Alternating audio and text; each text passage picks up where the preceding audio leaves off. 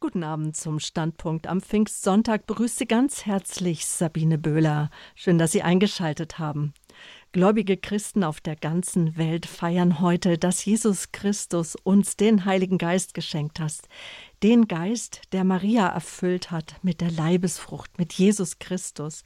Wir feiern den Heiligen Geist, den wir empfangen haben in unserer Taufe. In der Vorbereitung auf Pfingsten beten wir besonders um den Heiligen Geist, die dritte Person der allerheiligsten Dreifaltigkeit.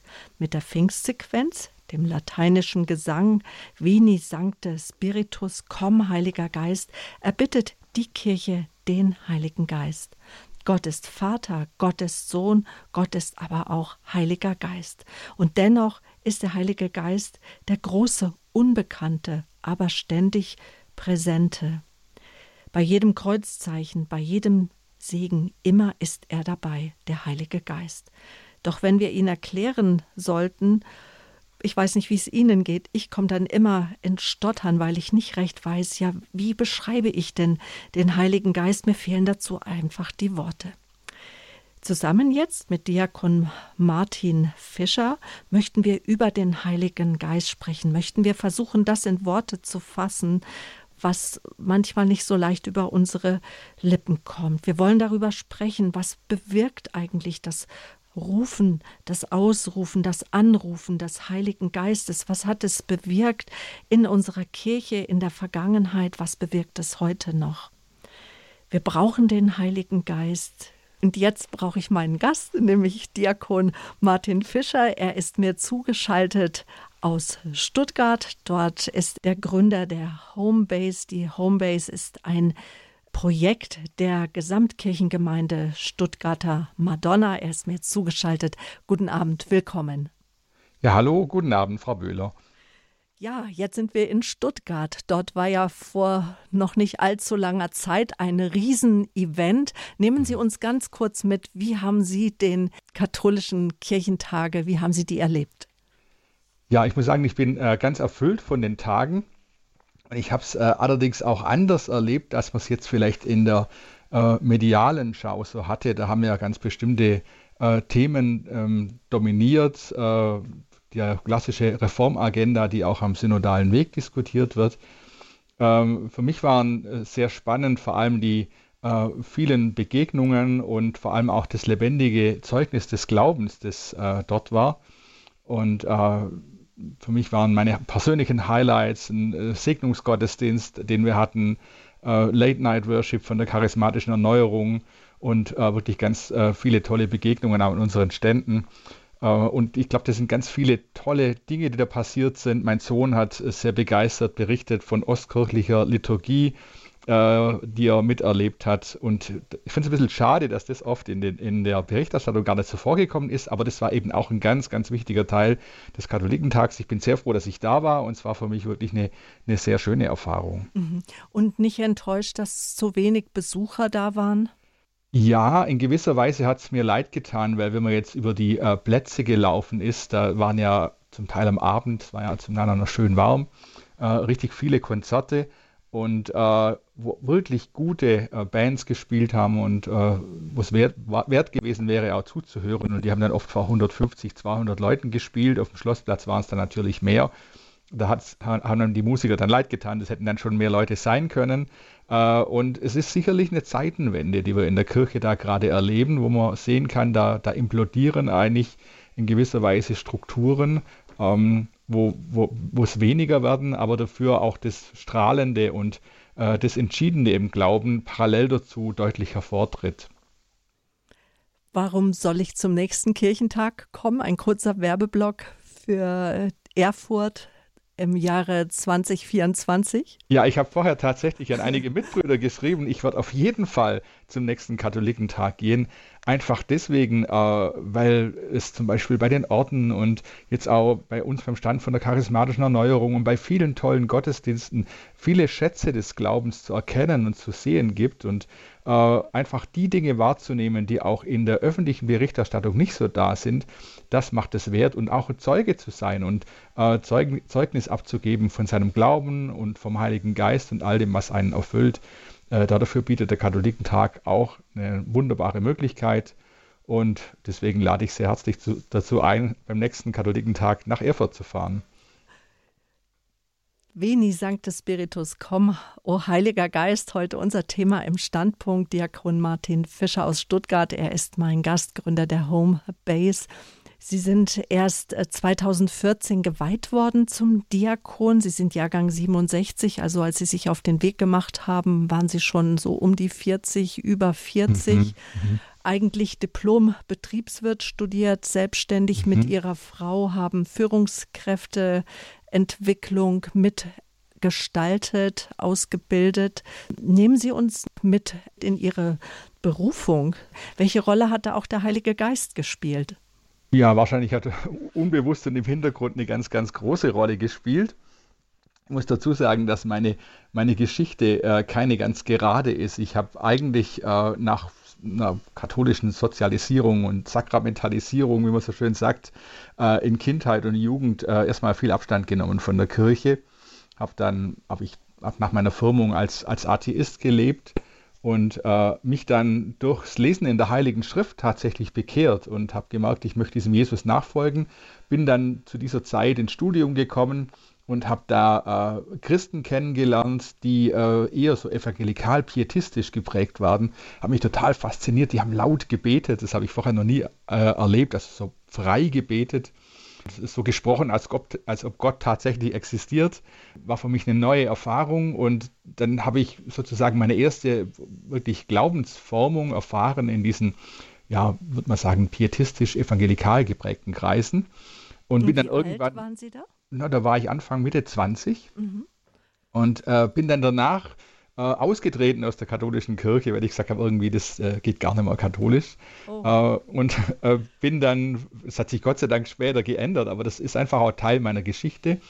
Und dann war so die Frage, wo gehen wir hin? Wir hatten damals gerade eine junge Familie, war auf der Suche nach einer Gemeinde, wo man hingeht, äh, hingehen kann und sind dann äh, gekommen in eine charismatische Gemeinde im Remstal, Missionsgemeinde, äh, was jetzt gar nicht so meine erste Wahl gewesen wäre eigentlich, weil ich doch ein sehr verstandesmäßig geprägter Mensch war.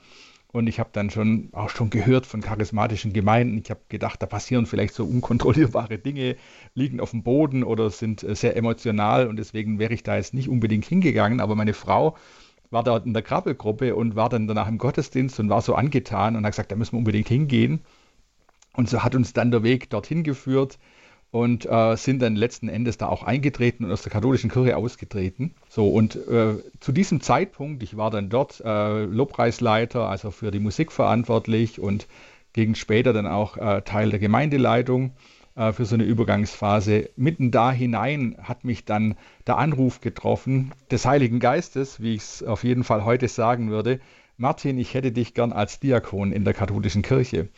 Oh. Und äh, genau, diese Reaktion, das war bei mir genauso. Denn ich, ich habe zu Gott gesagt, Herr, ich mache alles für dich, aber bitte das nicht. Ähm, weil ich bin ja auch bewusst ausgetreten gewesen mhm. aus der katholischen Kirche. Äh, aber wenn man zu Gott sagt, ich will wirklich jeden Weg mit dir gehen, dann äh, heißt das natürlich auch das zu tun. Und dann äh, hat Gott tatsächlich durch seinen Heiligen Geist nochmal an anderer Stelle auch gewirkt. Äh, ich habe das zunächst mal ganz mit mir persönlich abgemacht. Also ich habe da niemand was davon erzählt, von diesem inneren Anrufen des Geistes in mir. Das hat mich aber wirklich dazu geführt, dass ich zwei Wochen nicht mehr schlafen konnte äh, und mich das wirklich umgetrieben hat. Und mitten da hinein fragt mich meine Frau dann mal aus einem ganz anderen Anlass, wie es mir denn gerade so geht in meinem Beruf. Und ich sagte, ach, eigentlich ganz gut, aber vielleicht kommt irgendwann mal noch eine geistliche Aufgabe. Und dann sagt sie, du könntest dir eigentlich auch vorstellen, katholischer Diakon zu werden. Nein. Ja, und, und mich haut es rückwärts fast vom Stuhl. Ich, wie kommst du denn jetzt darauf? Weil sie konnte das ja nicht wissen, dass mich das bewegt. Das war auch davor nie Thema bei uns. Das kam wirklich so aus dem, aus dem Nichts heraus. Und dann ist mir deutlich geworden, okay, da scheint wirklich mehr dahinter zu stecken, als dass ich mir jetzt was einbilde.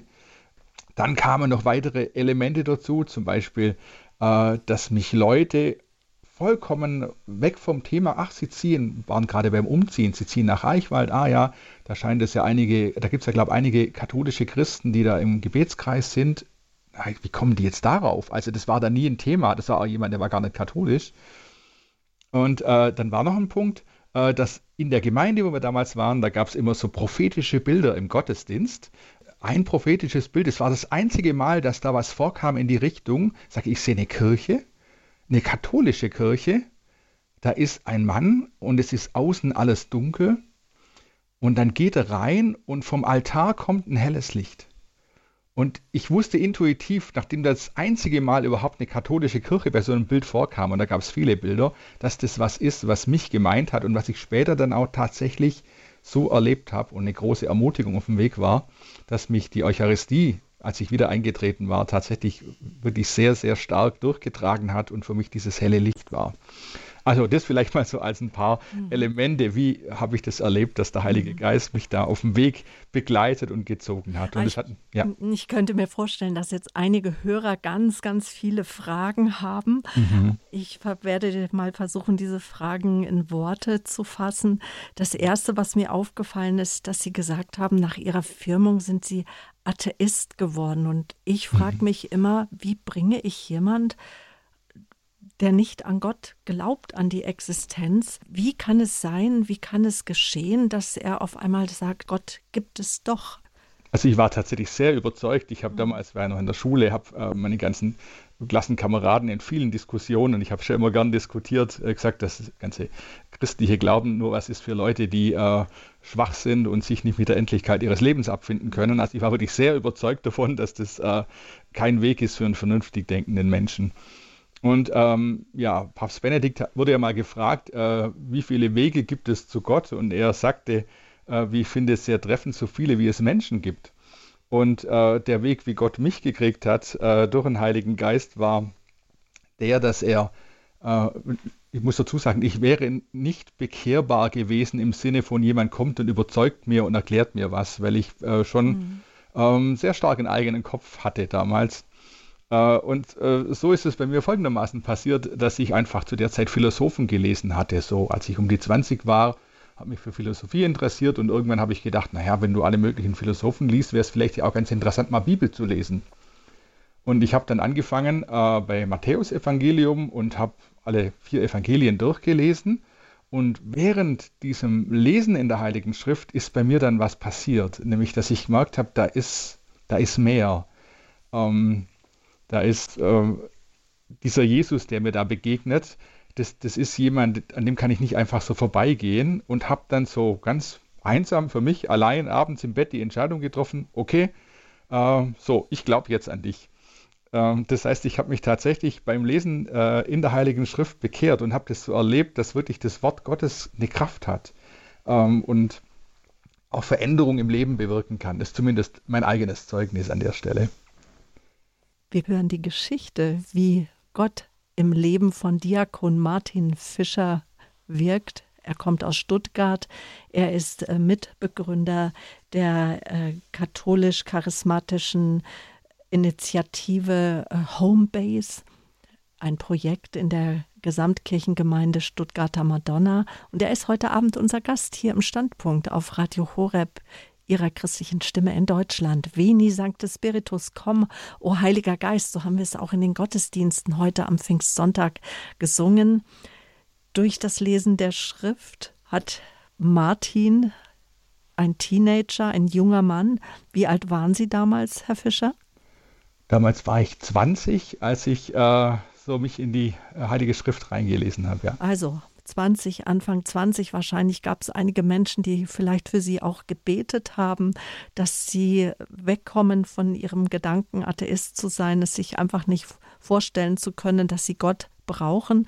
Und dann ging es noch weiter. Sie sind dann zwar Christ geworden, haben aber gedacht, sie brauchen die Sakramente und somit die katholische Kirche nicht und haben sich mit ihrer Frau bewusst entschieden, äh, zur Freikirche zu gehören. Mhm.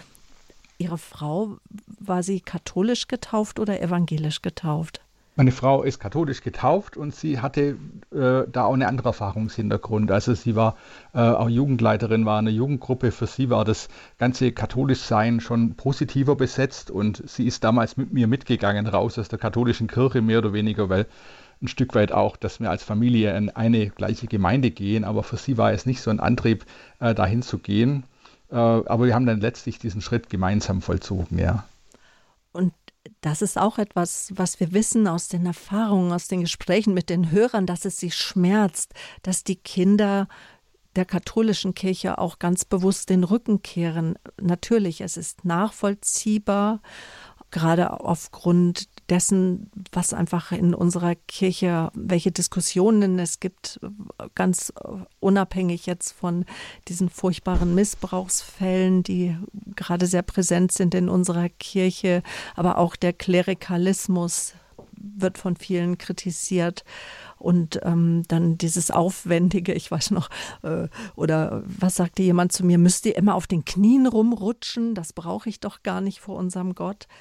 Und dann, ähm, dann dieser Ruf. Sie haben dann davon gesprochen, dass der Heilige Geist Sie regelrecht gerufen hat, katholischer Diakon, also ein Diakon in der katholischen Kirche zu werden. Sie haben davon mhm. von einem prophetischen Bild gesprochen. Mhm. Vielleicht, dass Sie das kurz erklären. Was ist das ein prophetisches Bild?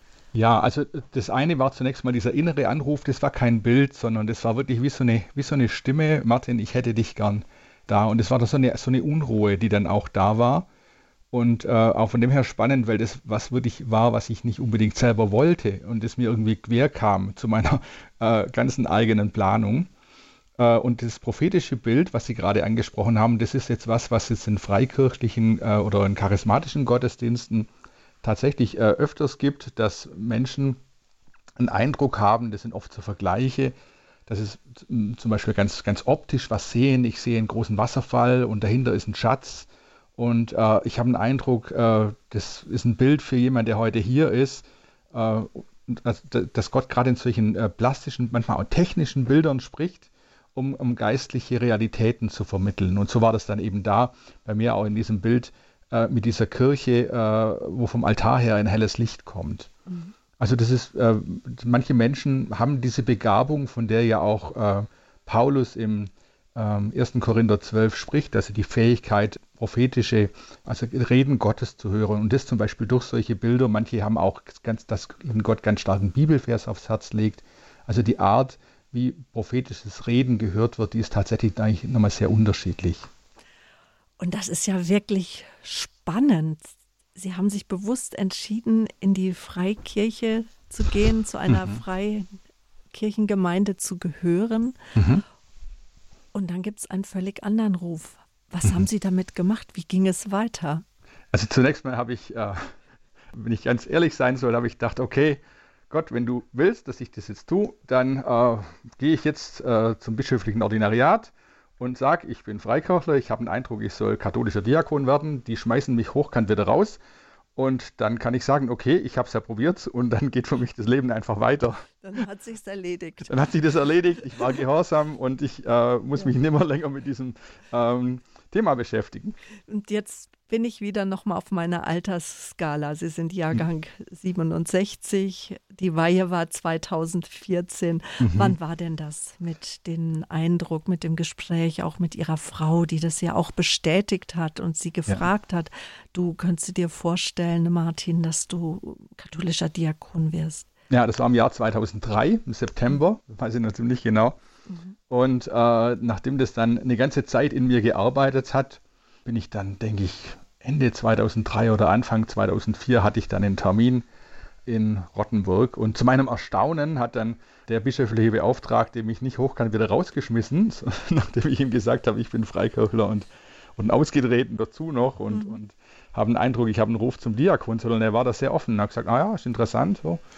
Aber sie, äh, ihnen ist schon klar, dass sie früher oder später wieder katholisch werden müssen. Und dann habe ich gesagt, ja, das hatte ich mir fast gedacht.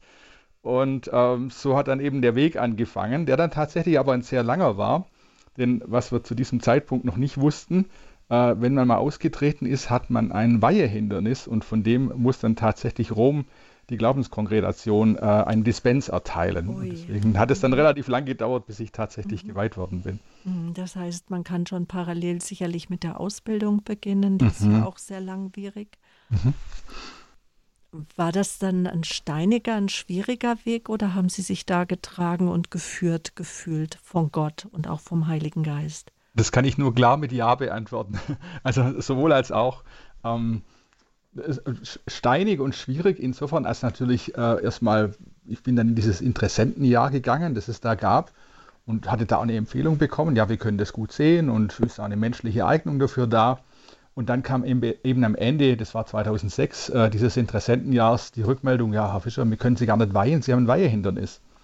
Und dann ist für mich erstmal äh, das ganze Ding zusammengebrochen. Sag ich, hättet ihr mir das nicht vorher sagen können, dann hätten wir uns das alles sparen können, was jetzt bisher war.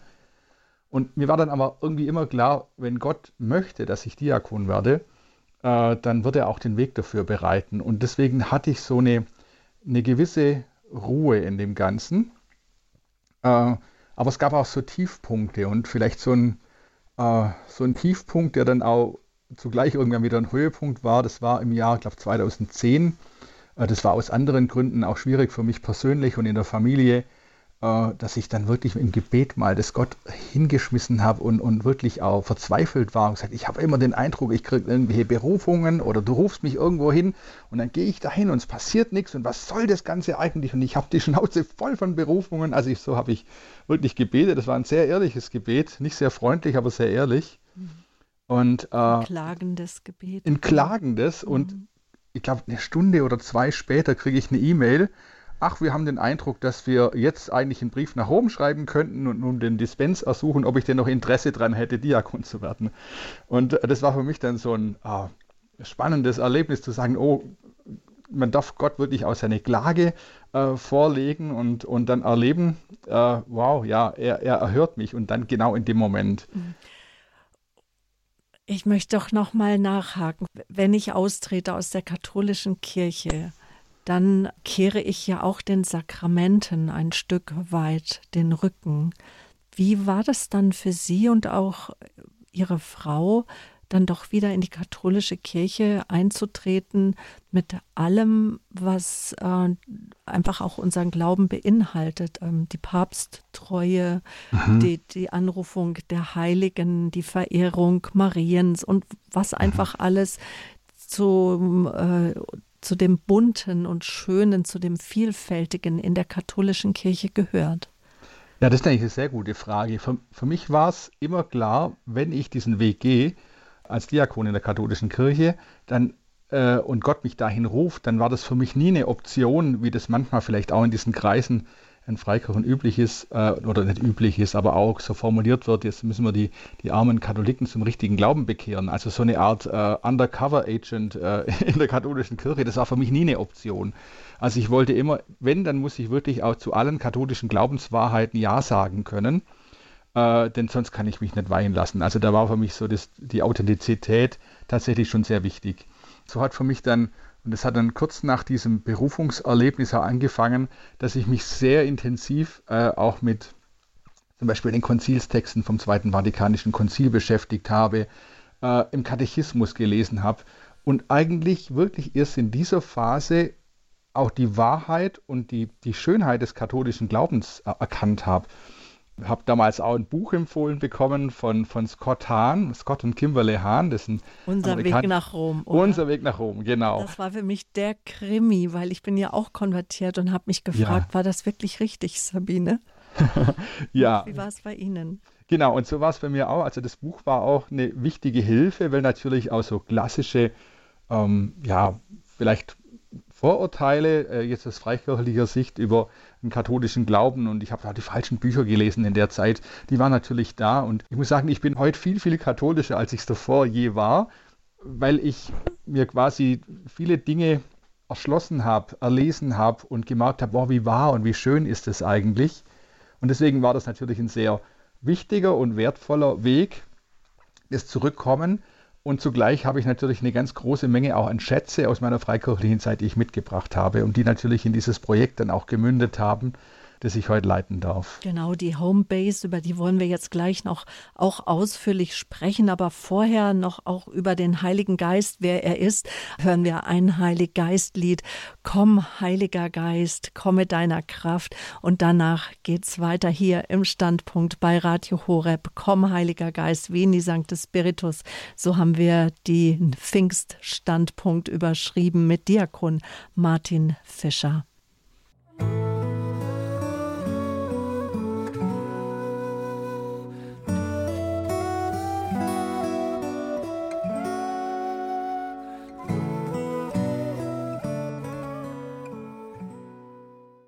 Die Wahrheit des Glaubens hat er neu entdeckt durch Lesen der Konzilstexte und auch des Buches von Scott und Kimberley Hahn Unser Weg nach Rom, nämlich das musste Herr Diakon Martin Fischer. Er war bewusst ausgetreten aus der katholischen Kirche, war in der Freikirche beheimatet zusammen mit seiner Frau, hörte dann in einer inneren Stimme den Ruf, katholischer Diakon zu werden, bewegte das ungefähr zwei Wochen in seinem Herzen. Im Stillen, hat es mit niemandem geteilt, auch nicht mit seiner Frau, die ihn dann fragte, unabhängig von seinem Eindruck, von was er hörte, du äh, könntest du dir vorstellen, katholischer Diakon zu werden. Dann gab es noch ein Erlebnis während eines Gottesdienstes in der Freikirche. Es ist üblich auch in katholisch-charismatischen Gottesdiensten, dass Menschen innere Bilder, Eindrücke bekommen, wo wir sagen, die sind geschenkt von Gott und die teilen wir mit der Gemeinde. Und ähm, ein Gläubiger hatte das Bild, das prophetische Bild einer Kirche im Dunkeln. Die Tür geht auf, dort ist ein Licht auf dem Altar. Und es war klar, dass es eine katholische Kirche war. Und für Diakon Martin Fischer war klar, dass sein Eindruck damit auch bestätigt wurde, vielleicht Diakon zu werden. Habe ich das so richtig wiedergegeben, Herr Diakon? Ja, so im Großen und Ganzen. Das war eins von vielen Bildern und äh, gab dann noch andere Menschen, die mich auf dieses Thema angesprochen haben, wo so ganz äh, off-topic von der Seite äh, auf einmal die katholische Kirche ins Gespräch kam und, und ich schon den Eindruck hatte, da bilde ich mir nicht was ein, sondern da ist der Heilige Geist am Ziehen und hat da was Neues mit mir vor was auch notwendig war, weil es ja tatsächlich ein großer Schritt war, raus aus was, das ich bis dahin gedacht habe, das ist mein Weg. Dann haben Sie sich auf den Weg gemacht. Das war 2003, haben Sie gesagt. Und mhm. dann haben Sie sich auf den Weg gemacht. Und 2006 kam auf einmal von der Diözese äh, die Nachricht, dass es ein Weihehindernis gibt, nämlich dass sie aus der Kirche ausgetreten waren, dass sie nicht einfach so wieder eintreten können und dann auch noch Diakon werden. Mhm. Und dann mussten sie in Rom eine Ausnahmegenehmigung, eine sogenannte Dispens erwirken. Die haben sie bekommen, mhm. denn sie sind ja zum Diakon geweiht worden 2014 und fünf Jahre später, seit 2019, also seit etwas über drei Jahren jetzt auch hauptberuflicher Diakon. Mhm. Ich habe ja eben schon gesagt in meiner Einleitung zu dieser Sendung, dass wir auch darüber sprechen wollen, wer ist eigentlich der Heilige Geist, weil der Heilige Geist doch eine eher unbekannte Person ist. Wir sind es gewohnt, zu Gott Vater zu rufen, zum barmherzigen Jesus, äh, Jesus als unseren Bruder anzunehmen. Aber es gibt ja auch äh, Gemeinschaften, die in besonderer Weise den Heiligen Geist anrufen, wie zum Beispiel auch die katholische charismatische Erneuerungsbewegung und überhaupt die Erneuerungsbewegung auch in den evangelischen und in den Freikirchen. Was sagt der Katechismus zum Heiligen Geist? Also wer ist der Heilige Geist? Er ist Teil der Dreifaltigkeit Gottes. Äh, wir reden ja von einem dreifaltigen Gott und wie Sie eingangs schon gesagt haben, wir äh, ähm, haben ihn ja in jedem Kreuzzeichen dabei. Äh, er wird ständig angesprochen im Namen des Vaters, des Sohnes und des Heiligen Geistes. Er ist Teil ja, der Dreifaltigkeit Gottes. Und mit Geist haben wir natürlich erstmal im Deutschen schon so unsere Schwierigkeiten, weil Geist ist Geisterstunde, äh, das ist ja nicht unbedingt was positiv besetztes. Und deswegen muss man sich, glaube ich, dem Ganzen irgendwie mit Bildern annähern. Und, und Jesus äh, bietet uns zum Beispiel an, er ist der Tröster, der Beistand, der Geist der Wahrheit. Genau, man könnte natürlich auch sagen, er ist äh, die Liebe Gottes in Aktion. Das ähm, bestätigen auch viele Menschen, die das Wirken des Heiligen Geistes erlebt haben. Was zum Beispiel sagt uns die Bibel zum Heiligen Geist? Ja, die Bibel äh, hat zunächst mal das, den Heiligen Geist ja ähm, schon im Alten Testament äh, als eine Person, die wirkt. Ganz am Anfang, der Geist Gottes schwebte über dem Wasser. Ähm, und wenn man kurz danach denkt, bei der Schöpfung des Menschen, äh, als Gott aus Ackerboden den ersten Mensch formt und dann äh, ihm den äh, Geist einhaucht, den Odem, was ja später übrigens eine Entsprechung findet, wenn Jesus seine Jünger anhaucht und sagt, empfangt den Heiligen Geist. Ähm, der Geist Gottes ist im Alten Testament sehr präsent bei den Propheten. Gott spricht durch seinen Heiligen Geist in den Propheten. Ähm, er beseelt einzelne Menschen wie äh, Richter, wie den Gideon und andere Menschen, die einen besonderen Auftrag haben, empfangen den Heiligen Geist. Und der Heilige Geist natürlich dann ganz zentral begegnet auch Maria. Äh, Maria empfängt vom Heiligen Geist dann Jesus, den Sohn des Vaters. Und äh, danach ist der Heilige Geist sehr präsent, ähm, nicht nur in den Evangelientexten, sondern vor allem auch im Neuen Testament. Nach Pfingsten in der Apostelgeschichte, Jesus sagt, dass sie sollen bleiben in Jerusalem, in diesem Obergemach und betend und warten, bis sie den Heiligen Geist empfangen, der dann auch fällt mit machtvollen Zeichen, mit Feuerzungen und dann eine ganz starke Veränderung auch bewirkt bei den Jüngern, von vorher verängstlicht, oh, was sollen wir eigentlich machen und äh, die Römer und die Juden und wie geht es jetzt weiter mit uns? Äh, und nachdem sie den Heiligen Geist empfangen haben, dann in einer ganz neuen Weise mit Mut auftreten und den Glauben und die Auferstehung Jesu verkündigen. Mhm, und denken wir doch nur an Johannes den Täufer, ja, der hm, ja. die Umkehr gepredigt hat, die Menschen getauft hat mit Wasser, aber der gesagt hat, nach mir wird einer kommen, der euch mit dem Heiligen Geist tauft. Ja, richtig. Oder bei Nikodemus, auch der, wenn der Mensch muss wiedergeboren werden aus Wasser und Geist und führt es dann ja auch sehr schön aus, mhm. äh, diesen Geist äh, und macht, bringt dieses, diesen Vergleich mit dem Wind. Äh, du weißt nicht, wohin er geht und woher er kommt, aber du siehst, was er bewirkt. Du hörst sein, äh, sein Brausen wohl, heißt es in einer Übersetzung. Und diese Wirkung des Heiligen Geistes ist ja was, was man dann auch wahrnehmen kann an verschiedenen Stellen. Mhm. Und Menschen, die eine sogenannte Geisttaufe erlebt haben, werden auch erzählen, da hat sich ganz bewusst auch etwas in meinem Leben im Alltag verändert, aber auch in meinem Glaubensleben, dass ich mich dann aber immer frage, deswegen habe ich vorhin auch von so einer banalen Frage gefragt, wer ist der Heilige Geist, weil es einfach nicht so leicht, so banal beantwortet werden kann.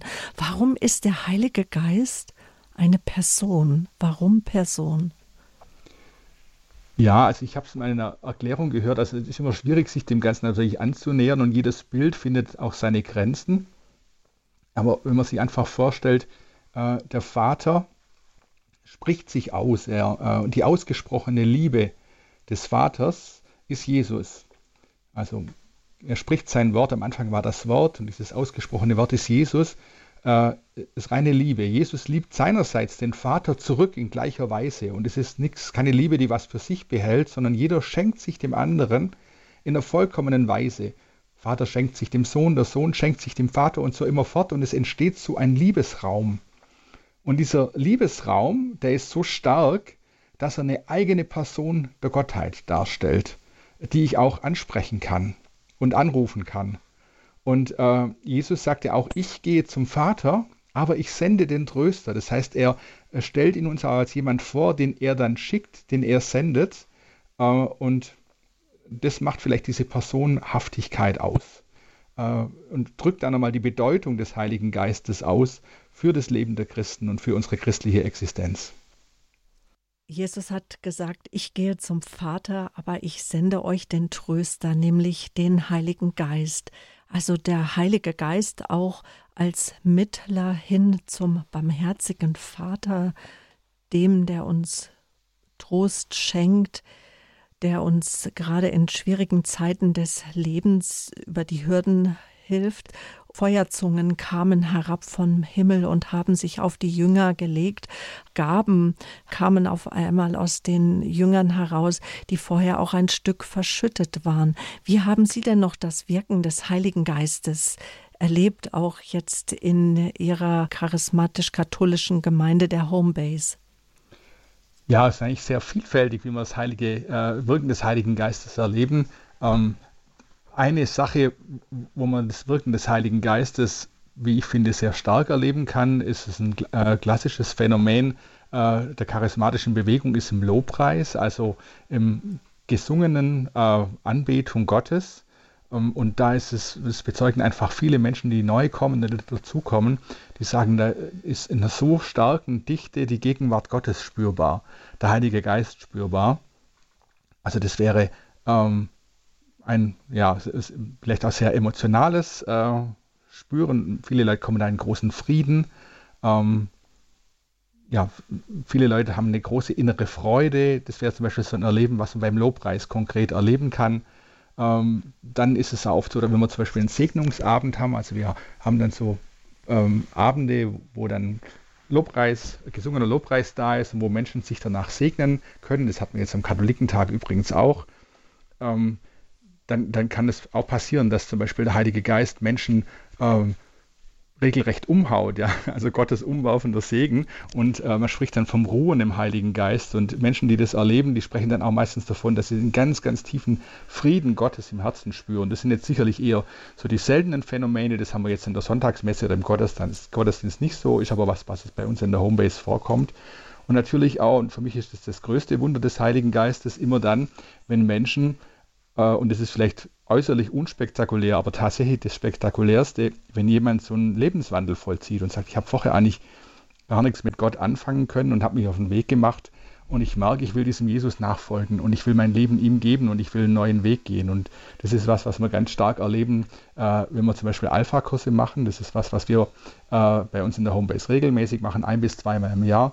Glaubenskurse, eine genau, Art von Glaubenskurs. Mhm. Richtig, ist ein Glaubenskurs und äh, da geht es zunächst mal natürlich um Katechese, also um Glaubensverkündigung. Und äh, dann eben aber auch an Heiliggeist-Wochenende äh, beschäftigen wir uns ganz stark mit dem Heiligen Geist. Wer ist es eigentlich und wie wirkt der? Und äh, ist meistens auch verbunden bei uns mit einer Beichte. Äh, und dann kann man für sich beten lassen um Erfüllung des Heiligen Geistes. Und da erleben Menschen ganz unterschiedliche Dinge. Ähm, zum Beispiel, das wäre auch ein ähm, Wirken des Heiligen Geistes, die Gabe des Sprachengebets, also ein Sprechen in anderen Sprachen, in der Sprache des Geistes, man könnte auch sagen in der Gebetssprache. Äh, auch das ist eine der Gaben, die hier auch im Katechismus erwähnt werden. Das Wirken des Heiligen Geistes, unser Thema hier heute im Standpunkt bei Radio Horeb Veni Sancte Spiritu, komm, Heiliger Geist. Die Kirche feiert heute den Heiligen Geist den wir auch als Begründer unserer Kirche ansehen. Der Geist, der uns gegeben ist in der Taufe, der Geist, die dritte Person, Vater, Sohn, Heiliger Geist. Der Heilige Geist, den wir aber auch gerne so als großen Unbekannten auch vielerorts so wahrnehmen. Wir sprechen gerade darüber, wer der Heilige Geist ist, warum er als Person ähm, benannt wird und ähm, über das Wirken des Heiligen Geistes. Denn man kann sagen, der Heilige Geist wirkt auch heute noch, heute noch in unserer Kirche, auch in der Urkirche hat er gewirkt. Hm, die Christen, die die dritte Person, den Heiligen Geist, verehren und anrufen, äh, nennt man charismatische Christen. Weltweit beträgt die Zahl äh, der ähm, charismatischen Christen in der katholischen Kirche mehr als 120 Millionen und sie steht auch im Zusammenhang mit den pfingstlich charismatischen Aufbruch, der ja auch heute alle christlichen Kirchen durchzieht und dieser pfingstlich-charismatische Aufbruch, der war zur Wende des 19. zum 20. Jahrhundert. Aber bevor wir darüber sprechen, vielleicht noch mal auch über die Urkirche, wenn wir da an die zwölf Apostel denken, an die unzähligen Jünger Jesu, die äh, Jesu Tod betrauert haben, überhaupt nicht wussten, wie es danach weitergeht, wo kann da die Handschrift auch des Heiligen Geistes erkannt werden? Ja, also ich glaube, dass diese, äh, dieses Erlebnis des an Pfingsten, äh, was wir jetzt ja auch äh, heute und morgen feiern, äh, dass der Heilige Geist herabkam, einen ganz, ganz großen Unterschied gemacht hat in diesem Selbsterleben des, äh, der Jünger. Von wir sind irgendwie, wo Jesus ist weg, was, wie geht es jetzt weiter? Diese Orientierungslosigkeit, auch diese Entmutigung, all das, was da war, äh, die haben sicherlich Jesus erlebt. Sie haben ihn gesehen, er hat sich ihnen gezeigt als Auferstandener, aber sie waren immer noch hinter verschlossenen Türen, hatten Angst. Und als dann dieses Pfingstereignis kam, gingen die danach raus.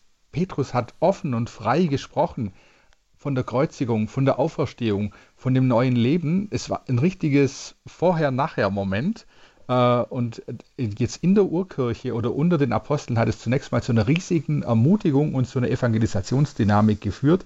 Und man merkt ja dann auch, dass diese Predigt von Paulus sehr gesalbt war, weil mehrere tausend Menschen sich gleich bekehrt haben und äh, die Gemeinde in einer riesigen Geschwindigkeit gewachsen ist. Und ich glaube, das ist zunächst mal das markanteste Zeichen des Heiligen Geistes, die wir jetzt in diesen Texten der Apostelgeschichte beobachten können. Und es setzt sich ja dann auch fort in dem, was man, äh, was man nachvollziehen kann, was dann in anderen Gemeinden im gesamten Missionsgebiet äh, im Mittelmeerraum passiert ist. Mhm. Und er, das haben wir ja auch heute in der Lesung aus Johannes gehört.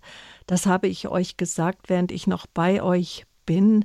Also wenn jemand mich liebt, wird er meine Worte halten, mein Vater wird ihn lieben und wir werden zu ihm kommen und bei ihm Wohnung nehmen. Mhm. Wer mich nicht liebt, hält meine Worte nicht und das Wort, das ihr hört, stammt nicht von mir, sondern vom Vater, der mich gesandt hat. Und dann sagt er ja weiter, das habe ich zu euch gesagt, während ich noch bei euch bin.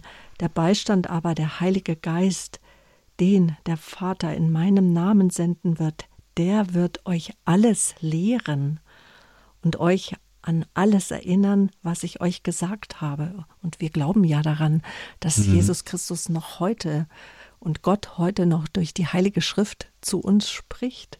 Mhm. Also der Beistand, aber der Heilige Geist, den der Vater in meinem Namen senden wird.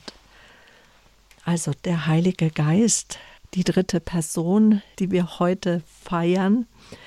Der heilige Papst Leo der 13. hat sich zu Beginn des 20. Jahrhunderts dazu entschieden, äh, die Kirche äh, sozusagen dem Heiligen Geist zu weihen. Und das geht wiederum zurück auf die selige Elena Guerra. Was ist denn damals passiert zum Jahrhundertwechsel? Was war damals? Ja, es ist eine ganz faszinierende Geschichte, die äh, übrigens auch eine Parallele hat in der äh, evangelisch-freikirchlichen Welt. Auch da war ein Sehnen da nach dem Heiligen Geist. Und ähnliches hat sich in der katholischen Kirche abgespielt und eben ganz stark personifiziert durch die äh, Elena Guerra, äh, eine italienische Nonne, die äh, auch ganz stark äh, den Eindruck hatte, es ist dran, dass der Heilige Geist wieder mehr Raum in der Kirche bekommt und zu dieser Zeit dann zwölf Briefe an den Papst geschrieben hat. Das ist jetzt vielleicht für unsere heutigen Ohren ähm, äh, in diesem Jahrhundert nichts Ungewöhnliches, dass jemand Briefe an den Papst schreibt.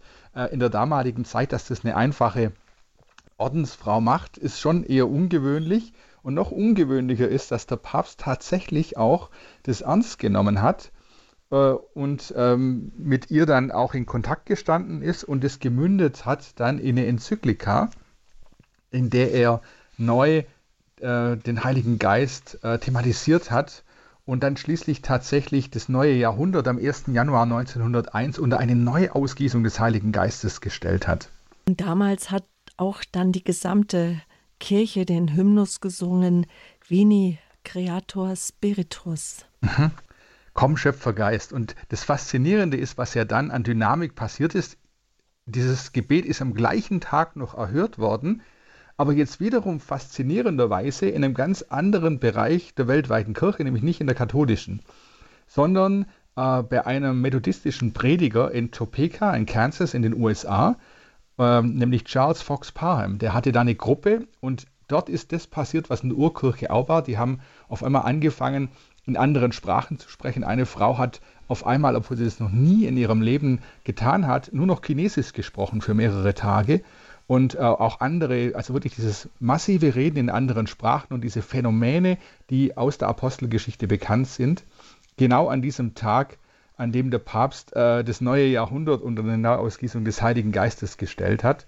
Und äh, dieser Charles Fox Parham, der war dann auch verbunden mit einem weiteren markanten Teil dieser Erweckungsbewegung, nämlich der sogenannten Azusa Street Revival also der Azusa Street Erweckung. Das war eine Lagerhalle in Los Angeles und da haben sich 1906 bis 1908 haben sich da junge Menschen, viele Schwarze, äh, aber tatsächlich auch eine ganz interessante äh, auch ethnische Durchmischung, was in den USA zu der Zeit auch ungewöhnlich war, getroffen, hatten Gebetsversammlungen und hatten ganz massive äh, Ausgießung des Heiligen Geistes erlebt. Wirklich ganz in einer ähnlichen Weise wie wir das in der Apostelgeschichte sehen, spektakuläre Heilungen. Und äh, dadurch, dass da viele junge Leute waren, die später als Missionare tätig waren, die dann in die ganze Welt hinausgegangen sind, hat sich innerhalb weniger Jahre äh, diese, dieser neue Aufbruch über die ganze Welt verbreitet und äh, war der Beginn der, Pfingst, der Pfingstbewegung, weltweiten Pfingstbewegung, äh, heute charismatische Bewegung. Man kann, glaube ich, sagen, wenn wir jetzt heute äh, allein in der katholischen Kirche sprechen wir von 120 Millionen. Äh, weltweit sind es wahrscheinlich 500, 600 Millionen Menschen, die sich diesem Aufbruch zugehörig fühlen. Äh, kann man sagen, das ist die dynamischste Entwicklung der ganzen Kirchengeschichte. Mhm. Genau, lasst uns den Heiligen Geist wieder entdecken. So lautete damals dann die Botschaft der seligen Elena Guerra. Gegen Ende des 19. Jahrhunderts hat Papst Leo XIII. dann dieses Gebet gesprochen, des Veni Creator Spiritus, das wir vielleicht auch gleich nochmal hören werden. Papst Johannes der 23. sprach Elena Guerra selig, nannte sie die Apostelin des Heiligen Geistes. Als solche war sie eine Quelle quasi der charismatischen Erneuerung, die dann ab 1967 in der Kirche aktiv wurde. Genau 2017 trafen sich dann Charismatiker aus allen Kontinenten fünf Tage lang, um dann zusammen mit Papst ähm, Franziskus 50 Jahre katholische Erneuerung zu feiern. Aber gehen wir noch mal einen Sprung zurück. Was hat sich denn damals nach den Ereignissen dann in, in der Duquesne University in Pittsburgh, Pennsylvania, das war am 18. Februar 1967, da hat sich dann sozusagen der Heilige Geist auch in der katholischen Kirche ausgebreitet und letztendlich zur Entstehung der katholischen charismatischen Erneuerung geführt. Richtig, genau. Es hat also tatsächlich eine ganze Zeit gebraucht, bis äh, dieses Gebet, das der Papst damals gesprochen hat, in der katholischen Kirche äh, angekommen ist. Und ich glaube, ein wichtiger Schritt war das Zweite Vatikanische Konzil, äh, wo in dem Dokument Lumen Gentium auch die fortgesetzte Rolle der Charismen im Leben der Kirche äh, nochmal äh, in den Blick genommen worden sind. Und so äh, ist es an diesem Wochenende passiert. Das war ein Einkehrwochenende an der Duquesne äh, University. Das Allerheiligste war ausgesetzt. Die haben sich zum Gebet getroffen oben und auf einmal hat sich äh, eine der Teilnehmerinnen gewundert, warum kommen die alle nicht mehr runter und ist dann hochgegangen in diesen, wenn man so will, äh, in dieses Obergemach und ist in einen Raum gekommen, der erfüllt war vom Heiligen Geist und war auch diese ganz, ganz starke Präsenz und Gegenwart des heißt Heiligen Geistes da war. Und Teilnehmer, die jetzt da mit dabei waren, sind danach eben auch in verschiedenen Kontinenten unterwegs gewesen und so konnte sich dann in einer ähnlichen Dynamik äh, diese, dieses Erleben ausbreiten, dann auch in der katholischen Welt. Und das Besondere daran war auch, dass evangelische Christen dafür gebetet haben, dass es in der katholischen Kirche auch sozusagen eine Erweckung gibt, einen, mhm. einen Aufbruch durch den Heiligen Geist geführt. Und das ist wirklich etwas Besonderes. Hören wir jetzt den Hymnus und danach sprechen wir weiter über die Homebase, die Sie mitgegründet haben, auch mit Hilfe des Heiligen Geistes. Veni Sancte Spiritu, komm, o oh Heiliger Geist, heute unser Thema hier im Standpunkt bei Radio Horeb mit meinem Gast, Diakon Martin Fischer.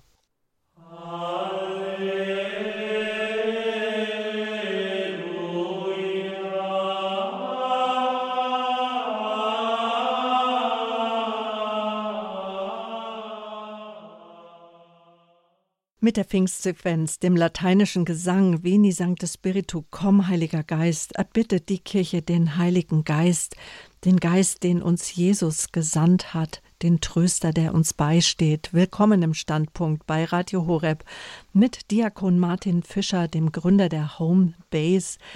Die Home Base ist eine katholisch-charismatische Initiative, angesiedelt in der Gesamtkirchengemeinde Stuttgarter Madonna.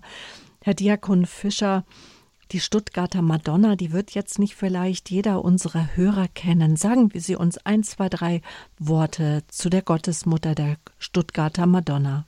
Ja, sehr gerne. Die ist äh, die Kirche äh, die Stuttgarter Madonna ähm, ist eine Marienfigur in der Kirche St. Barbara in Hofen. Die gehört zu unserer Gesamtkirchengemeinde, nach der ist sie auch benannt und hat eine ganz interessante Geschichte, die mit der Reformation zu tun hat. Denn äh, Sie war ursprünglich Teil eines größeren, äh, einer größeren Figurensammlung, äh, die Stuttgarter Madonna. Und äh, während der Reformation äh, mussten dann die Geistlichen äh, der Stiftskirche äh, evangelisch werden und ein Priester hat sich geweigert und hat gesagt, er will nicht. Dann sagten sie, er müsste gehen. Und er ist dann in eine katholische Besitzung gewechselt nach Hofen. Das war damals noch ein Aus Dorf, ein bisschen außerhalb. Und äh, er ist dann mit seinem Leiterwagen und seinen paar Habseligkeiten, ging, wollte gerade gehen und die Madonna hat ihm zugerufen, nimm mich mit. Und so hat er diese Marienfigur auf seinen Leiterwagen geladen und ist damit nach Hofen gelaufen. Und sie hat dann einen Platz gefunden in der Kirche St. Barbara, wo sie bis heute steht. Und es haben sich dann im Nachgang äh, zahlreiche Wunder ereignet und so ist Hofen mit äh, St. Barbara und der Stuttgarter Madonna bis heute ein Marienwallfahrtsort in Stuttgart. Und in der Gesamtkirchengemeinde äh, Stuttgarter Madonna, wie viele Pfarreien gehören da inzwischen dazu? Wie viele Kirchen? Ja, es sind insgesamt fünf äh, Kirchen, die zu dieser Gesamtkirchengemeinde gehören. Und wir sind ziemlich genau in der Mitte mit äh, Stuttgart-Neugereuth ist ein ökumenisches Zentrum, ist eine evangelische und eine katholische Gemeinde zusammen, die ein Zentrum haben. Und dann auch ein schönes Foyer in der Mitte, was Begegnung möglich wird, möglich macht und für unser Projekt natürlich auch sehr gut geeignet ist. Warum Projekt und was ist das für ein Projekt, die Homebase? Vielleicht auch erstmal das Wort erklären. Was heißt das Homebase? Ah, ja, Home, ich erkläre vielleicht den, den Gemeindenamen äh, im, im, im, Nachgang, wenn Sie erlauben äh, weil das erschließt sich dann vielleicht äh, nochmal ein bisschen besser aus der Geschichte der Gemeinde. Wir haben ja schon darüber gesprochen, was meine ähm, persönliche Glaubensgeschichte ist und äh, war in der Freikirche und ich habe damals das äh, dort als sehr lebendig erlebt tatsächlich und ich war da ja auch glücklich, als mich Gott gerufen hat, rauszugehen und katholischer Diakon zu werden. Muss ich vorstellen, in so einer charismatischen Gemeinde hat es viele junge Familien, da hat es parallel vier, fünf Kindergottesdienste, da hat es einen lebendigen Lobpreis und, und viele tolle andere Dinge, eine gute Außendarstellung, das blühende Leben, aber zugleich fehlen dort eben der ganze Schatz, den wir als Katholiken haben, die Sakramente, das sakramentale Leben. Und äh, umgekehrt hat man oft äh, in katholischen Gemeinden diesen, diesen großen katholischen Schatz und Reichtum, aber manchmal fehlt so ein bisschen die Lebendigkeit, das, was man in diesen charismatischen Gemeinden so erlebt. Und ich habe mich immer gefragt, warum muss ich mich für das eine oder das andere entscheiden? Also warum kann man nicht beides haben? Ah, dieses Gottesdiensterleben eines katholischen Gottesdienstes, der aber doch in so einem charismatischen Rahmen stattfindet, kann man zum Beispiel erleben äh, bei der Mehrkonferenz in Augsburg oder bei Messen jetzt aus der charismatischen Erneuerung, ähm, wo es Konferenzen gibt, aber es sind eben nur immer Konferenzen und so einmalige Ereignisse. Und ich habe mich gefragt, warum gibt es das nicht immer? Also warum kann ich, warum können wir nicht eine Gemeinde haben, die die Schätze aus beiden Welten vereinigt? So, und mit der Idee bin ich dann äh, nach Rottenburg gegangen und ich habe äh, da Gott sei Dank offene Ohren gefunden. Und die haben gesagt, Mensch, warum nicht? Äh, also nach Rottenburg äh, zu Ihrem Vorgesetzten. Äh, richtig, Rottenburg ist für uns in Rottenburg, Stuttgart, der Ort, äh, wo das bischöfliche Ordinariat sitzt, äh, die Verantwortlichen, die Projektstellen schaffen können. Und ähm, da gab es dann wirklich sehr offene Ohren und die fanden die Idee spannend und haben dann eine, eine halbe Projektstelle geschaffen, um das Ganze aufzubauen und wir haben dann eine Gemeinde gefunden und einen äh, Pfarrer, der bereit ist, sowas mitzutragen. Und so ist das Ganze dann entstanden. Und von dem her haben wir jetzt letztlich eine, eine Gemeinde, die das Beste aus einer charismatischen, freikirchlichen Welt äh, in der Verbindung mit wirklich einer guten katholischen Gemeinde äh, fusioniert hat. Und ist das auch Ihre Heimatgemeinde oder wohnen Sie schon weiter weg? Wohnen ein bisschen außerhalb, genau. Wir hatten das Haus dann äh, irgendwann außerhalb äh, gekauft, äh, aber es ist nicht so weit. Ich fahre 20 Minuten, das ist ganz gut machbar. Jetzt habe ich den Ort vergessen, wo sich die Pfarrei befindet. Für alle, die da Interesse haben, auch hinzufahren. Also die Stuttgarter Madonna, habe ich schon gelernt, steht in der äh, Kirche St. Barbara. Zur Kirchengemeinde Stuttgarter Madonna gehören fünf Kirchen. Und die Homebase ist wo? In Stuttgart, in Stuttgart Neugereuth äh, Endhaltestelle oder fast Endhaltestelle von der, von der U2. Äh, also auch sehr gut öffentlich erreichbar. Stuttgart-Neugereuth ähm, im ökumenischen Gemeindezentrum. Und die Infos dazu stehen im Internet. Was erwartet mich, wenn ich äh, zu euch komme zum Gottesdienst? Ja, zunächst mal, äh, und das ist uns wichtig, immer eine Eucharistiefeier Wir hatten bisher wirklich in den drei Jahren, äh, in der es die Gemeinde gibt, das Glück und die Gnade, dass immer ein Priester zur Verfügung stand und wir äh, gemeinsam Eucharistie feiern konnten. Die Musik wird allerdings eine andere sein. Wir haben anstatt Orgel eine Band oder wir nennen das Lobpreisteam.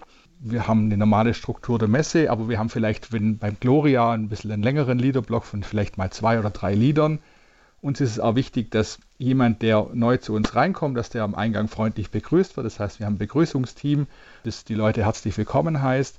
Wir haben, singen nicht aus Liederbüchern, sondern wir beamern die Lieder an und haben zugleich immer auch so eine kleine Orientierung für Menschen, die schon länger nicht mehr im Gottesdienst waren, weil wir auch die Erfahrung machen, das ist manchmal auch gar nicht so einfach, wenn jetzt jemand nicht so traditioneller Gottesdienstbesucher ist, was muss ich denn jetzt machen, stehen oder knien und haben so kleine Symbole, die zum einen die liturgischen Texte anzeigen und den Leuten eine Orientierungshilfe geben, um in diesem Gottesdienst zurechtzukommen und sich äh, nicht ganz so fremd zu fühlen. Dann ist bei uns immer Kindergottesdienst, was uns sehr wichtig ist und deswegen auch, glaube ich, ganz attraktiv ist für Familien. Wir haben auch eine recht familienfreundliche Zeit. Wir fangen um 12 Uhr an, das heißt, man kann gemütlich frühstücken und äh, haben deswegen auch relativ viele junge Erwachsene, äh, weil die das, glaube ich, auch schätzen, wenn sie am Sonntag ausschlafen können. Ja, und oft gibt es danach bei uns noch äh, Kaffee, ähm, Zusammentreffen, äh, Büchertisch, wo man äh, sich informieren kann. Und äh, die Leute sind danach auch verbunden in Kleingruppen. Also die Gemeinde hat im Moment sieben Kleingruppen, wo die Leute auch außerhalb der Messe miteinander verbunden sind. So würde ich es mal versuchen zu umreißen. Ich hoffe, ich habe nichts Wesentliches vergessen. Mhm. Warum sprechen wir heute darüber, wenn wir sagen hier im Standpunkt Como Heiliger Geist, Vini Sancta Spiritus, Sie nennen sich eine katholische, charismatische Pfarrgemeinde oder Gottesdienst. Warum katholisch-charismatisch? Also katholisch einfach, weil wir katholisch sein wollen, die Sakramente leben. Das sind einfach Schätze und an denen wollen wir auch nicht rütteln und die wollen wir auch nicht aufgeben. Und ich glaube, dass wir so viele Schätze haben, die gar nicht mehr gehoben werden. Also bei uns ist auch das Bußsakrament und andere Dinge sind sehr lebendig. Wir machen Heilungsgottesdienste, wo wir Krankensalbung anbieten. Also deswegen ganz bewusst katholisch, aber auch ähm, charismatisch, weil wir sagen, all das, was an Lebendigkeit in der Urkirche da war, all diese Dinge, die der Heilige Geist da gewirkt hat, die sind heute auch noch zugänglich. Und das wollen wir ganz bewusst in die Menschen, die zu uns kommen, die sich als Teil unserer Gemeinde fühlen, äh, auch vermitteln. Und wir sind Personalgemeinde, also Menschen, die jetzt da nicht wohnen, die kommen zum Teil von weiter her und kommen zu uns in Gottesdienst. Ist nur nicht eine, äh, rein rechtlich ist es keine Personalgemeinde, aber de facto äh, ist es eine, weil einfach Menschen sich dieser Spiritualität und den Menschen und der Gottesdienstform zugehörig fühlen. Mhm. Und das ist interessant, dass Sie das jetzt sagen, weil ich habe gerade einen Standpunkt geplant, wo wir die Frau Einig, die Leiterin des Ressorts Kirche der Würzburger Wochenzeitung, die Tagespost, eingeladen haben.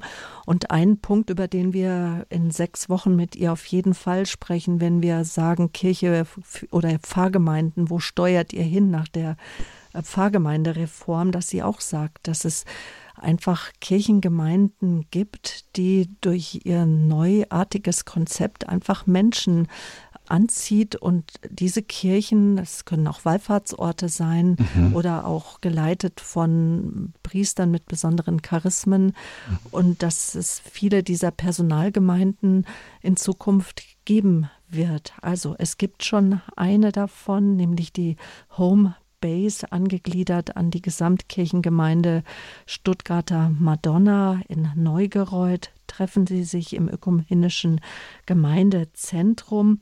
Und jetzt möchte ich dann doch noch mal die Frage stellen, warum Homebase? Was heißt das?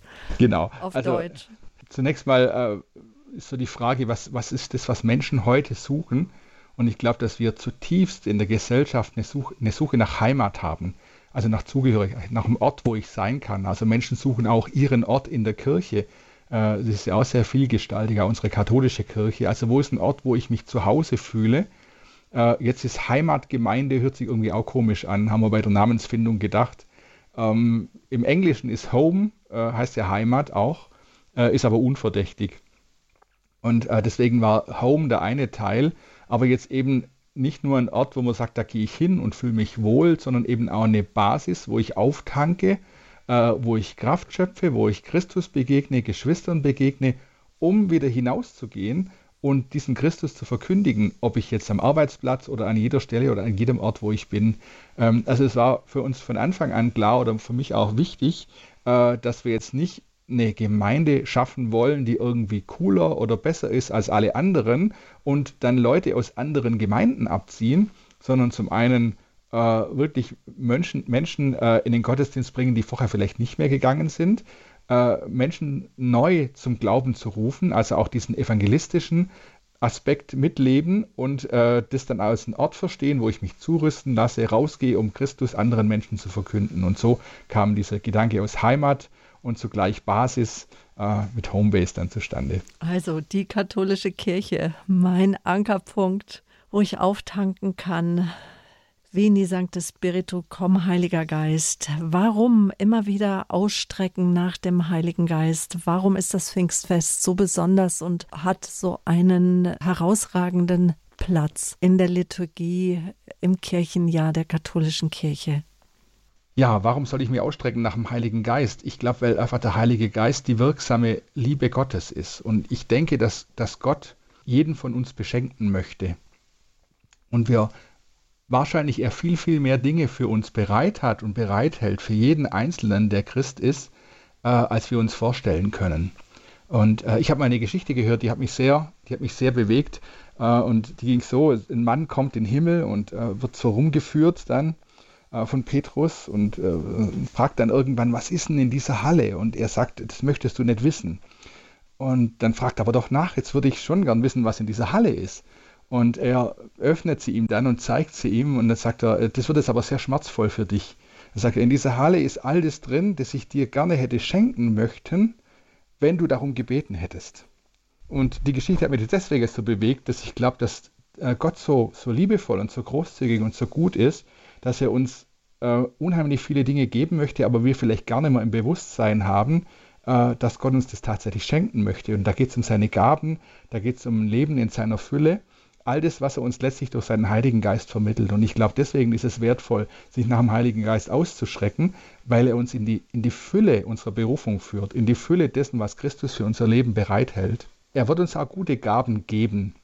Ist ja vielleicht auch so die Frage, äh, wenn ich jetzt Gott um einen Heiligen Geist bitte, was kriege ich denn dann? Äh, Jesus hatte das auch wahrscheinlich im Hinterkopf und hat mit seinen Jüngern deswegen dieses interessante Lehrgespräch äh, geführt, wo er gesagt hat, wer von euch äh, wenn einer von euren Kindern euch um einen Fisch bittet, wird ihm einen Skorpion geben oder eine Schlange. Äh, und wenn schon ihr, die ihr böse seid, euren Kindern Gutes gebt, wie viel mehr wird Gott dann seinen Kindern den Heiligen Geist geben, die ihn darum bitten? Also stellt den Heiligen Geist in den Kontext dessen, wo Gott gute Gaben gibt. Und ich glaube, da dürfen wir einfach darauf vertrauen, uns danach auszustrecken, weil Gott Großes für uns vorbereitet hat und das unsere Leben in eine größere Vollendung und in eine größere Fülle führt in die größere Fülle. Und wenn ich hineinschaue in die Pfingstsequenz, äh, dann wird er auch als der Tröster in der Zeit, als ein Gast, der Herz und Sinn erfreut, der einfach ein köstlich Labsal in der Not ist.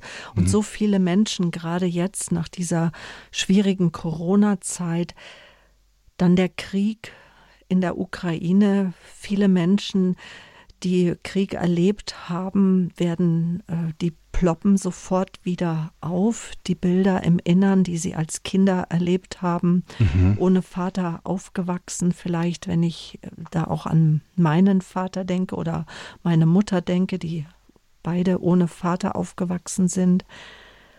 Inwieweit heilt denn Gott in uns und der Heilige Geist in uns Traumen oder auch unser Gottes- und Vaterbild? Sie haben das ja gerade schon ganz gut anklingen lassen in der Pfingstsequenz, wo äh, diese, diese Dinge, äh, finde ich, unheimlich gut thematisiert werden. Äh, dass äh, Gott äh, spendet Trost in Leid und Tod und er dringt bis auf das Seele Grund und ähm, kann genau diese Dinge berühren, wo vielleicht schmerzhafte Dinge in unserer Vergangenheit da sind äh, und, und tatsächlich aus so Traumata und so Sachen in der Vergangenheit geheilt werden können das ist der Heilige Geist, den wir auch in der Gebetsseelsorge erleben, wo wir im, im Gebet dann auch in solche, ähm, in solche vergangenen schmerzhaften Situationen reingehen kann. Also da äh, kenne ich sehr tolle Beispiele aus eigener Erfahrung, ähm, was, jetzt, was jetzt seelsorgerliches Handeln betrifft, wo man den Heiligen Geist auch einlädt. Zum Beispiel, manchmal ist einem auch gar nicht bewusst, warum hat jemand immer wieder Angst in einer bestimmten Situation oder warum ist es gerade so schmerzhaft für mich und warum reagiere ich immer wieder gleich. Und dann kann man in einem Seelsorgegespräch äh, einfach auch bitten, Heiliger Geist, zeig mir, was ist da jetzt gerade, äh, was ist da jetzt gerade los, was war da in der Vergangenheit und vielleicht kommt ein Bild oder irgendwas oder ein, ein Gedanke, der dann genau in dem Moment hilfreich ist, in dem Gespräch. Äh, wie war denn das bei Ihnen in der Kindheit? Gibt es da eine Situation, wo XY vorgekommen ist und äh, das dann vielleicht genau der Schlüssel dazu ist, dass ein Mensch heil wird äh, und äh, dann auch mal im Gebet das nochmal in einer ganz besonderen Weise vor Gott bringen kann. Sagt Diakon Martin Fischer, mein Gast heute Abend hier am Standpunkt bei Radio Horeb, Gründer der Personalgemeinde Home Base gehört mit zur Gesamtkirchengemeinde Stuttgarter Madonna. Die äh, Homebase ist in Stuttgart-Neugereuth zu Hause. Sie bieten ja auch Segnungs- und auch Heilungsgottesdienste an, wo Menschen auch die Krankensalbung empfangen können. Diese Art des Gottesdienstes gibt es auch schon in vielen anderen Kirchengemeinden. Die Krankensalbung hat den Ruf der letzten Ölung verloren. Mhm. Wir wissen, dass es ein sehr heilspendendes, absolut heilspendendes Sakrament ist, auch bei seelischen Leiden, bei geistigen Leiden. Mhm. Und etwas, was auch immer wieder ganz wichtig ist, das ist, dass wir lernen, die Stimmen in uns, die Geister in uns ein Stück weit zu unterscheiden. Vielleicht da noch mal ein paar Worte dazu tatsächlich ein sehr spannendes Thema, weil wir in einer sehr pluralen, vielfältigen Welt leben, auch in einer, in einer Welt, wo es sehr vielfältige spirituelle Angebote gibt, die in die unterschiedlichsten Richtungen gehen. Und wir haben eben äh, in der unsichtbaren Welt, bekennen wir auch äh, im großen Glaubensbekenntnis, Gott hat alles geschaffen, die sichtbare und die unsichtbare Welt. Und äh, in, auch in der unsichtbaren Welt gibt es eben einen, einen, einen heilen Teil, und es gibt auch einen unheilen Teil. Und das wird manchmal eben auch in der Seelsorge deutlich, wenn sich jemand für Dinge geöffnet hat aus dem Bereich der Esoterik. Und da gibt es tatsächlich auch sehr problematische Dinge, dass das dann nachher zu Schwierigkeiten führt, auch geistlichen Schwierigkeiten. Und auch solche Dinge kann der Heilige Geist offenbaren. Das ist der sogenannte Geist der Unterscheidung, äh, der ja eben von Paulus angesprochen wird, 1. Korintherbrief, äh, Kapitel 12 wo verschiedene Gaben benannt werden und eben auch den Geist, äh, den, die Gabe der Geisterunterscheidung, äh, wo man so ein Gespür dafür kriegt, was, was ist denn hier gerade los? Ist es was, was von Gott kommt? Oder ist es was, was eher eine ungute Quelle hat, was nicht so zum, zum Leben führt? Äh, und aus meiner Sicht ist es eine sehr, sehr wichtige Gabe, die Geisterunterscheidung. Ähm, die hat natürlich auch ganz praktische, äh, ganz, ganz praktische Bewandtnis. Gibt es bestimmte bestimmte Dinge, die ich jetzt entscheide, äh, sei es kirchenpolitische Entscheidungen oder sei es Entscheidungen im persönlichen Leben, äh, führt mich das ist auf den Weg Gottes oder man könnte auch sagen, führt es mich nach Jerusalem oder führt es mich eher äh, weg von Gott oder in eine andere Richtung, führt es mich nach Babylon. Hört man das manchmal oder liest man das auch. Und deswegen ist diese, diese Gabe unheimlich wichtig. Man, man kann sich immer fragen, führt mich das, was ich da tue, eher in eine Freiheit oder in eine Unfreiheit? Oder ist das auch wirklich Gottes Stimme, was ich da gerade höre? Ja, absolut. Äh, und da kann es ein Kriterium sein. Ist es Gottes Stimme? Wie fühlt sich das denn an? Äh, Gibt es mir Frieden? Ist ein ganz wichtiges Kriterium. Habe ich Friede und Freude im Heiligen Geist? Das wäre für mich ein wichtiges Prüfkriterium. Oder führt es mich in eine Verunsicherung? da muss man leider auch sagen, es gibt in diesem ganzen äh, charismatischen Bereich tatsächlich auch Dinge, die ich schon gehört habe, die dann auch missbräuchlich sind. Ich zum Beispiel ganz konkret ein Beispiel von einem, von einem Paar, die dann äh, geheiratet haben tatsächlich, äh, weil, weil Leute, die angesprochen haben, die haben prophetischen Eindruck, dass ihr beide füreinander bestimmt seid und die haben dann geheiratet, sind sehr unglücklich geworden äh, da hätte ihnen wahrscheinlich die Unterscheidung der Geister geholfen, dass das nicht eine Stimme Gottes war. Mhm. Ganz wichtig, nochmal hinzuhören. Und auch nur, wenn jetzt jemand zum Beispiel äh, sagt, ich habe den Eindruck, dass, äh, da laden wir immer ein, das sehr gut zu prüfen. Ähm, und Paulus sagt ja auch, prüft alles und das Gute behaltet. Äh, das heißt, dass es auch viele Dinge gibt, äh, die vielleicht nicht unbedingt vom Heiligen Geist sind. Und so Prüfkriterien sind wirklich, führt es mich in eine Freiheit oder eine Unfreiheit?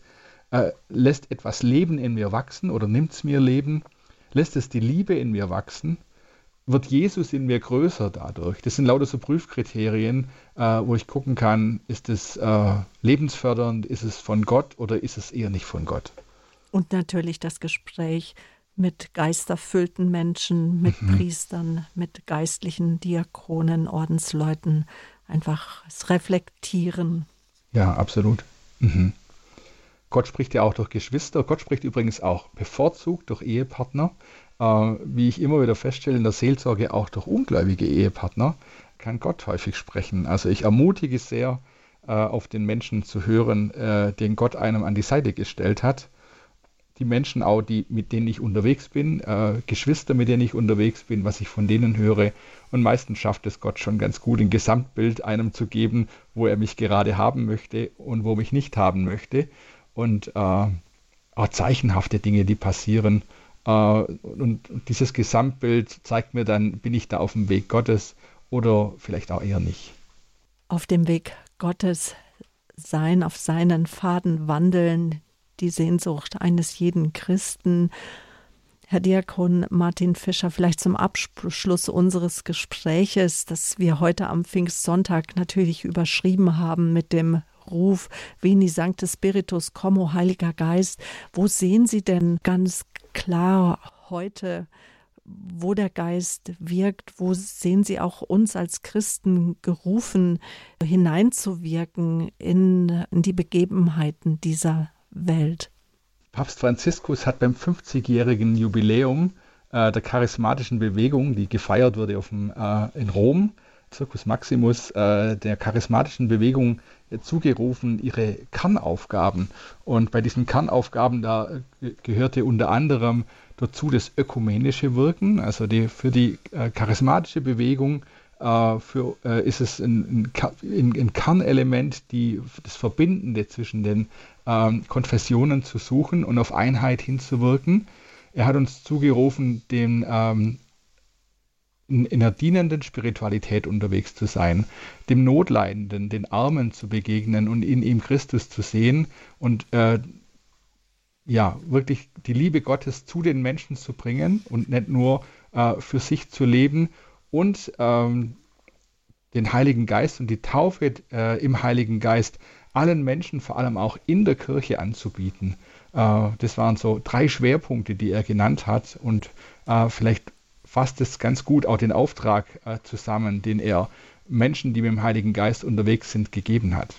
Zum Abschluss möchte ich gerne dann mit Ihnen für alle unsere Hörerinnen und Hörer gerne den Pfingsthymnus beten. Vielleicht können wir ihn abwechselnd sprechen und dann möchte ich Sie auch noch ganz, ja, natürlich um Ihren Segen bitten.